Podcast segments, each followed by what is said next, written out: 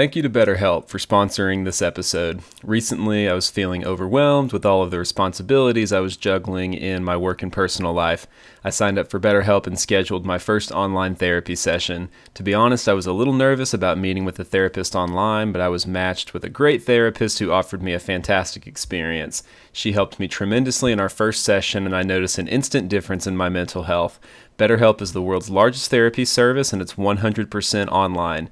With BetterHelp, you can tap into a network of over 30,000 licensed and experienced therapists who can help you with a wide range of issues. To get started, you just answer a few questions about your needs and preferences in therapy. That way, BetterHelp can match you with the right therapist from their network. Then you can talk to your therapist however you feel comfortable, whether it's via text, chat, phone, or video call. You can also message your therapist at any time and schedule live sessions whenever it's convenient for you. If you're matched with a therapist who isn't the right fit for any reason, you can switch to a new therapist at no additional charge.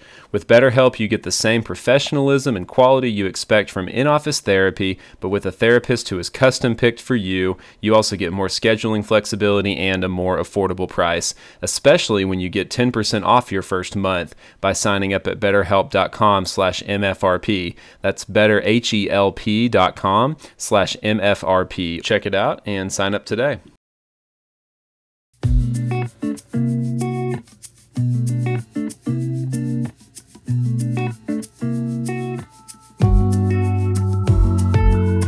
And welcome to the Motivation for Regular People podcast, where you'll find all the inspiration you need to start, continue, and finish the goals that matter most to you. If this is your first time listening, I'm so glad you're here. I believe each person has the same amount of motivation, and what separates successful people from people who don't recognize their potential is the ability to tap into that motivation that they already have inside of them. And I hope that something you hear or experience as you listen to this show helps you learn about how motivation works and what motivates you so that you can do more of the work that matters most and that will help you move forward. If you haven't already subscribed to the show, I definitely recommend that you do. We release a new episode every Thursday, as well as a few bonus episodes every month, and subscribing is the easiest way to make sure you have access to new episodes when they come out. We also appreciate ratings and reviews, especially if the show inspires you or is helpful to you in any way. Today, I'll be talking with Bob DePasquale. Bob is often called the generosity guy. He cares deeply about empowering people to make a positive impact in the world. You're going to hear Bob tell his incredible story in detail during the episode, and I hope you walk away encouraged and excited about shifting your mindset to a generosity mindset. So let's dive right into the episode. Here's Bob DePasquale. Bob, thanks so much for coming on the show. So, one of the things that stood out to me about you when we first connected was that you call yourself the generosity guy. So tell us about what the origins of that are and why that's important to you. You're all, you're welcome for coming on the show and thank you for having me. Generosity changed my life when I was 18 and I haven't looked back. Well, I shouldn't say that. I look back all the time at that period of time in my life and I think about it and I speak about it and I love talking with people uh, there's something special about giving compassion and supporting other people. And I believe it's inherent in humans. And sadly, over the years and more recently, uh, I think society has uh, urged us to focus on improving ourselves more than improving the lives of others. Wow, that's really interesting, especially that last piece. So I want to come back to that later in the show, but before we get too far ahead of ourselves, you said generosity changed your life when you were 18. So tell us a little more about what happened there. Sure. So I don't know about you, but when I was 18, I felt like I was invincible. Uh, I thought I could take on the world, nothing would take me down. And I was headed off to college. And you know, you go to college for different reasons, but I had three reasons to go to college. And number one was to play football.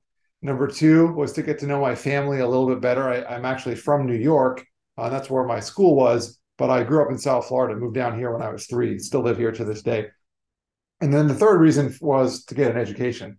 Now, I'm guessing my parents probably hoped and thought that maybe education was a little higher on that list, but uh, at least it made the list. So I go off to college, and in the summer, training camp for football starts. And the college training camp's a little bit different than high school two a days. I mean, we're there for pretty much an entire month, and we're on and off practicing two, three times a day, and a lot of film study. And I thought I had what was a groin injury in that first week of camp. And I felt like I was doing pretty well in front of my new teammates and coaches, but I had this debilitating injury. And I don't know about you, Brady, or anyone else out there listening, if you've ever pulled a groin muscle, it is one of the most debilitating things in the world. Uh, you can't sit, stand, twist, walk, you know, lift your leg, no less run down a football field. You know what I mean? And so over a period of about a week or so, I was doing this rehab exercise every morning. Now at 5 30, 6 o'clock in the morning, the training room is packed full of people. I mean, there's hundred people in this big old room, much, much bigger room than you might you might think uh, you know, like a high school training room or something was. I mean, this is this is an operation. And part of my rehab exercise was to shimmy across the room on this three-wheeled stool. Now, if you can picture a three-wheeled stool and me sitting on it, and I'm basically dodging people going back and forth in this, you know, 20 foot space and it was extremely uncomfortable. I wasn't getting any better. And one day, the head trainer, his name was Rick, stands on top. It, it was so loud and boisterous on the morning in, in, the morning at this place that this little guy, I mean, he was probably five eight, 140 pounds. He would have to stand on this box to get everyone's attention. And the one day, and now I'm not going to exaggerate anything in this story. I promise you, I'm not an exaggerator, but maybe this was a little bit exaggerated because at least it seemed this way. It, it, one day just happened to get dead silent. At least it felt like that way to me. And Rick stands on the box and he would cup his hands to get people's attention. And he said, Bobby, they called me Bobby back then, quit messing around and being a weakling. You got to get back out on the field. And I mean, that was a shot to my ego, man. I mean, I'm trying to prove myself in front of my new friend, my new coaches. And he basically told me I was a loser. And I had a more private meeting with him after and said, listen, Rick, man, I don't appreciate you calling me out, but to be honest with you, I'm not getting any better. I'm trying. Don't, don't get me wrong. I want to be out there. So he said, all right, well, I'm going to send you to a doctor. So he sent me to the doctor. And over a period of the next week and a half or so, I had every test in the book, Brady. I mean, I had CAT scan, sonogram, ultrasound, MRI, everything to figure out what's going on with me.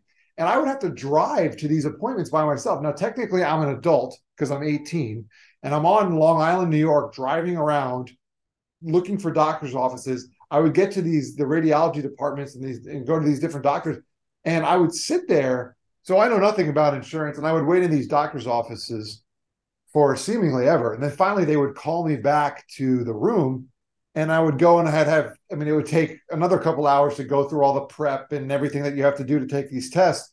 So what would happen is is I would come out of these appointments and I'd be like, you know, exhausted. I'd call my parents, tell them what happened. And finally, I remember this. I'll never forget this. I had one more test one day, and it was a Thursday. Now, my parents were supposed to be coming up for my first ever college football game.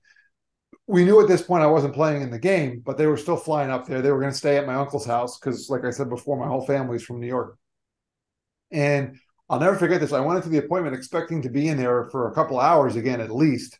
And I walked in and they called me back like almost immediately. Didn't have to fill out any paperwork. I sit down in the room there. Uh, 30 seconds later, the doctor walks in. He sits down at the desk and he looks me straight in the eye and he says, Bobby, you have cancer. And I said, What? I mean, my jaw hit the desk. I, I, I was this invincible 18 year old just a few weeks before that. And he, he, let, you know, levied this devastating news and the only thing I remember him saying is, don't panic. We're going to hook you up with an oncologist and we'll be in touch soon. You can go. And I was like, what? I don't even know what an oncologist is.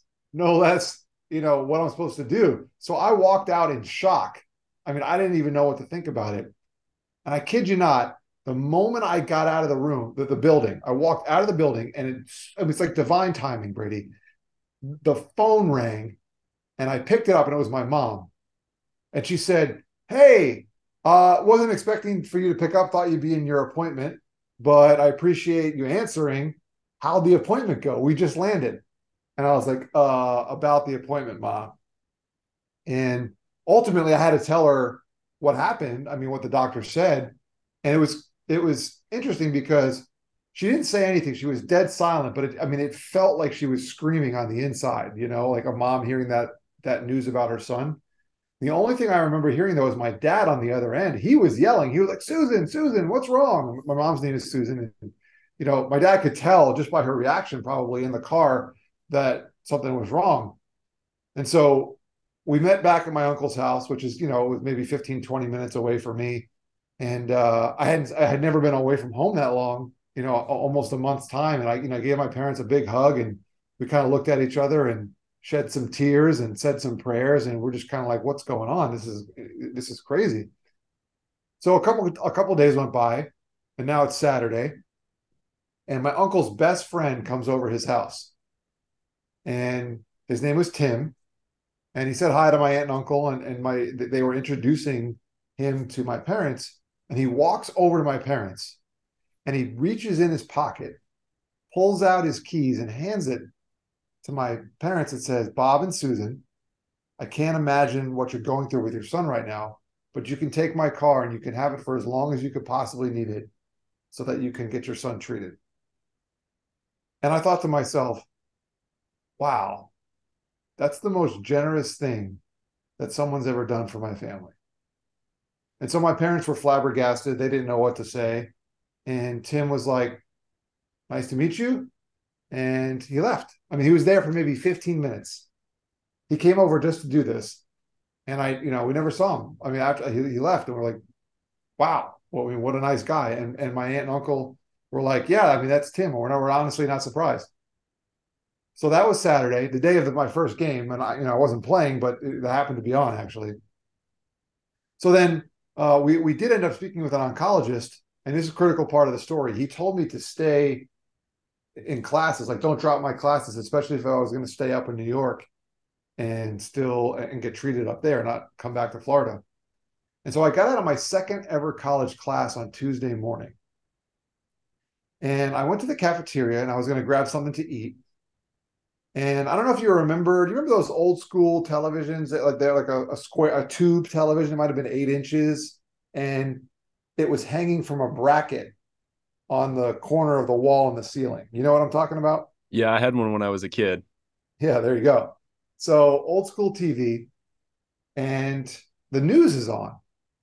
And I'm, you know, I don't live in New York. I hadn't been up there and I don't know the news station or anything like that. So I mean, this is just foreign to me. I'm just whatever's on TV, I'm, I'm watching. It's not like I had a fancy smartphone to play around with.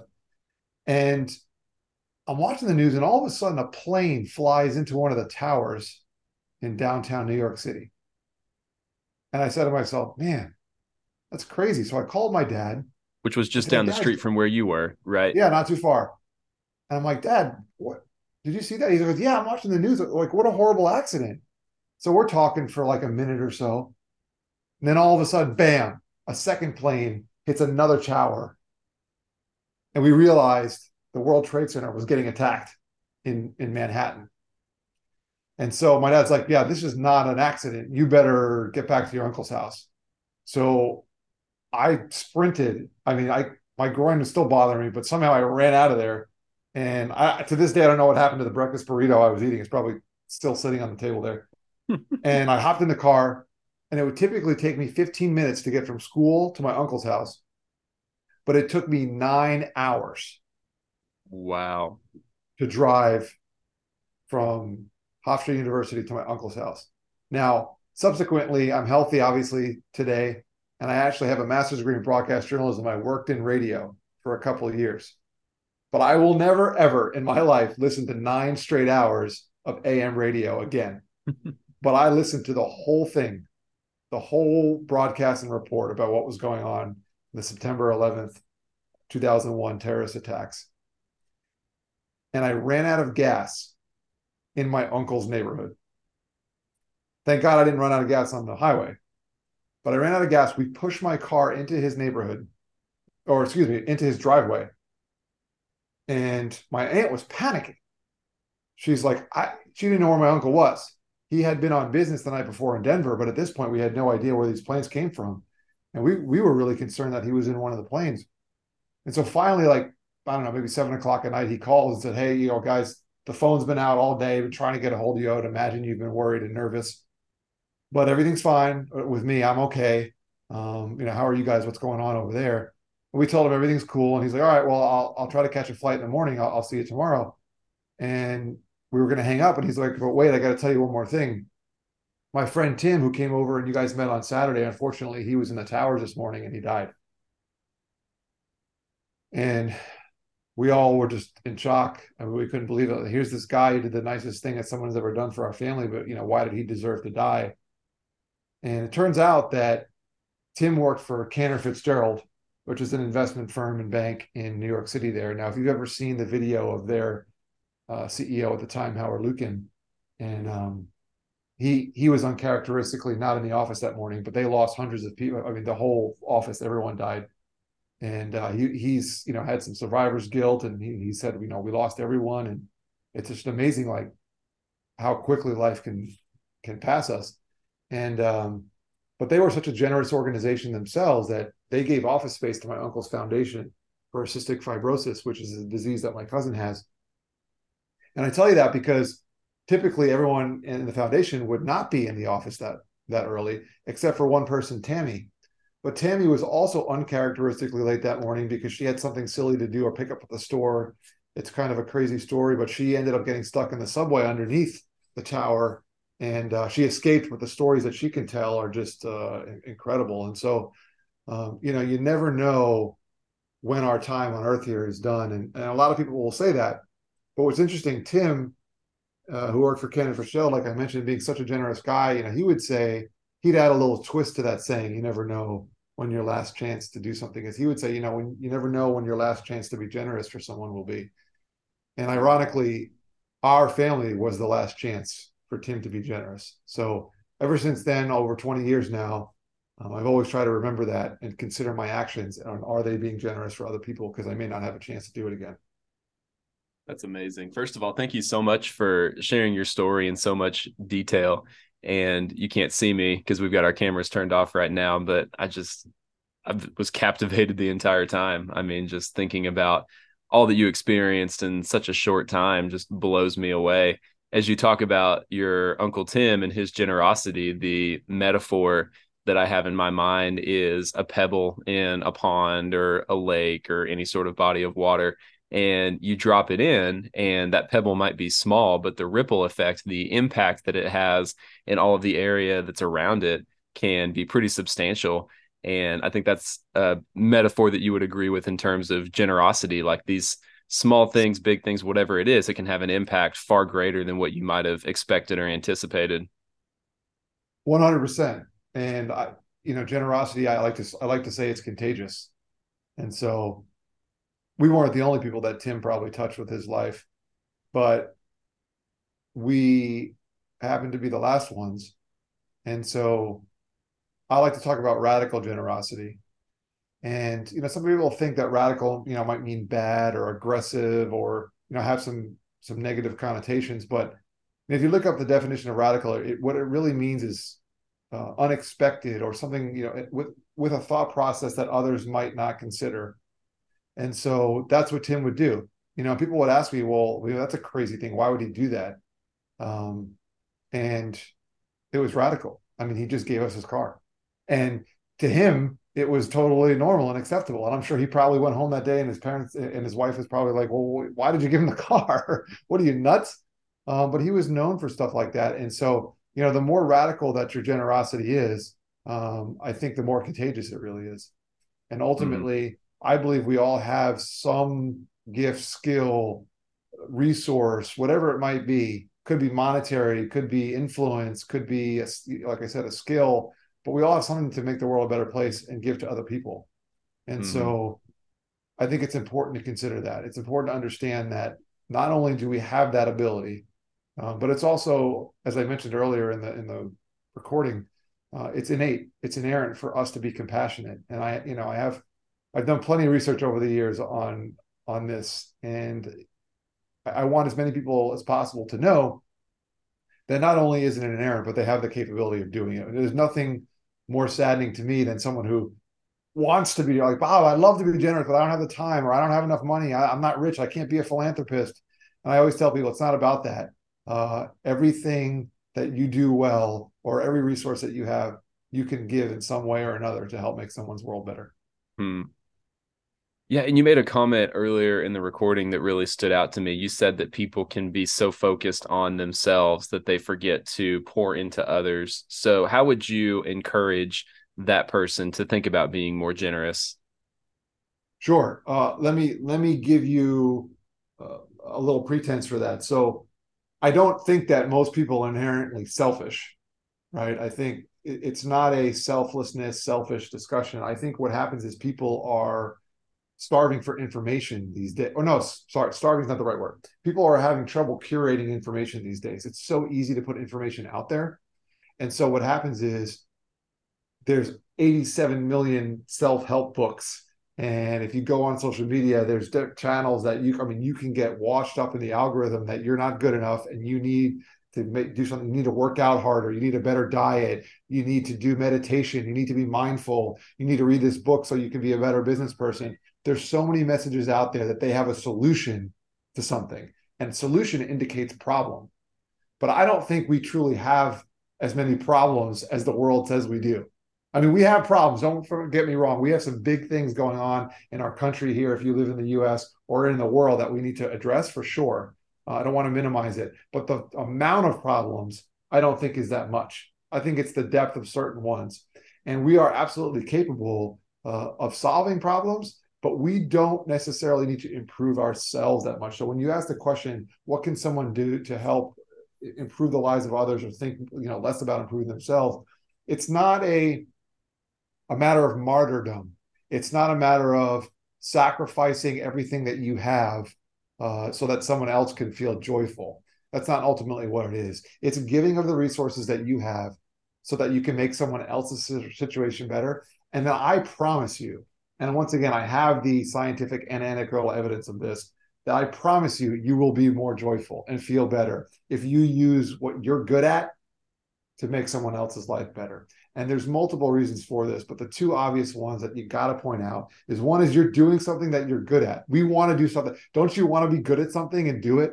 Right? I mean, you want to win. You want to be successful. So A, you're doing something that you're effective at, and B, there's something to be said for you knowing that that person is in a better situation because of what you have done. And it's contagious and it's also exponential. So when you start, when you have a generous mindset, it's you never get burned out on generosity. You know, I've never heard someone say, "Oh man, I'm sick of making people's lives better." Uh, if you know anyone that works in the nonprofit world, we talk about burnout a lot in the nonprofit world, but that is never because, man, I got so sick of seeing people happy and us making their lives better, or I got so sick of, of people not being hungry anymore, or you know, lives no longer being trafficked, or any other you know cause out there. They get burnt out because of the administrative work and the and the the confrontations and the problems and the discussion. They never get actually burnt out by the impact. So for your personal experience you will never do something nice for people and get burnt out about it or burn out about the results for them uh, so what i mean by that is if you just get started and you make it a habit it'll end up being more interesting and you'll do more of it as time goes on. And studies show this for sure. Mm-hmm. Mm-hmm. I love that. So before we wrap up, what are one or two practical ways for someone who's wanting to be more generous but not exactly sure how to get started? What are one or two practical ways that they could do that immediately? Sure. So I you know, one thing I would say is you know, people ask me this question a lot, you know, how can I be more generous? and I'd be very careful on the phrasing of that statement because uh, I don't believe generosity is something that we should necessarily measure too much. I mean, obviously, if if I give a million dollars to a cause and you give 10 ten dollars, sure, the cause would rather have a million dollars. You know, I'm not I'm not dumb, uh, but the the way you should measure your generosity is the amount of effort that you put into something and usually that comes down to how often do I do it, right? Do, do I do one genera? Do I do like my good deed for the day, or do I do something nice on the weekend and then the rest of the week I don't think about anyone else? Or am I consistently thinking about, you know, my just my general daily decisions? And that's a great way to increase generosity or be more generous, just to think about it more, not necessarily to give more or work an extra hour for someone, you know, or something like that. Hmm. And then the other, or to, to truly answer your question, though, I, I always say these two things. Uh, number one is ask questions. There's nothing more powerful than understanding someone's plight or situation. If you really want to be helpful to someone, just ask. Just ask them, hey, what can I help you with? What do you need? How can I be of assistance? And it can be simple as someone that you ran into in the grocery store that you haven't seen in a while. Hey, how you doing? Do you need anything? Can I do something? For, you know, doesn't have to be complicated. Uh, so always think about asking people what it is that they need. And then if you're looking to really be, you know, to go deep and kind of do the brainstorming, psychological work and deep work related to this, ask yourself, what are the most meaningful things and causes in your life? Like what, and for a lot of people, it, it, it, it are, it's, it's issues that have come up and have affected you in the past. It may not be for you, but that's a good place to start. Ask yourself truly, like, what is really, really meaningful to me? And then I think you can take some more time and start thinking about ways you could participate in that in that field or that world whether it's read books talk to people uh, volunteer for an organization uh, you know just learn about podcasting and dive into that topic. And then i think you'll quickly figure out how you can be a positive impact in that space. And you can be generous because you know and it's suddenly now no longer just something that you care about but it's something that you have expertise in. And then you can help other people do it. So those two things i would say are probably the most uh, important first steps. Uh, but truly if if you just ask someone how their day is like i was walking down the uh, no we were running. This morning my wife and i were running in the neighborhood and we just said hi to someone.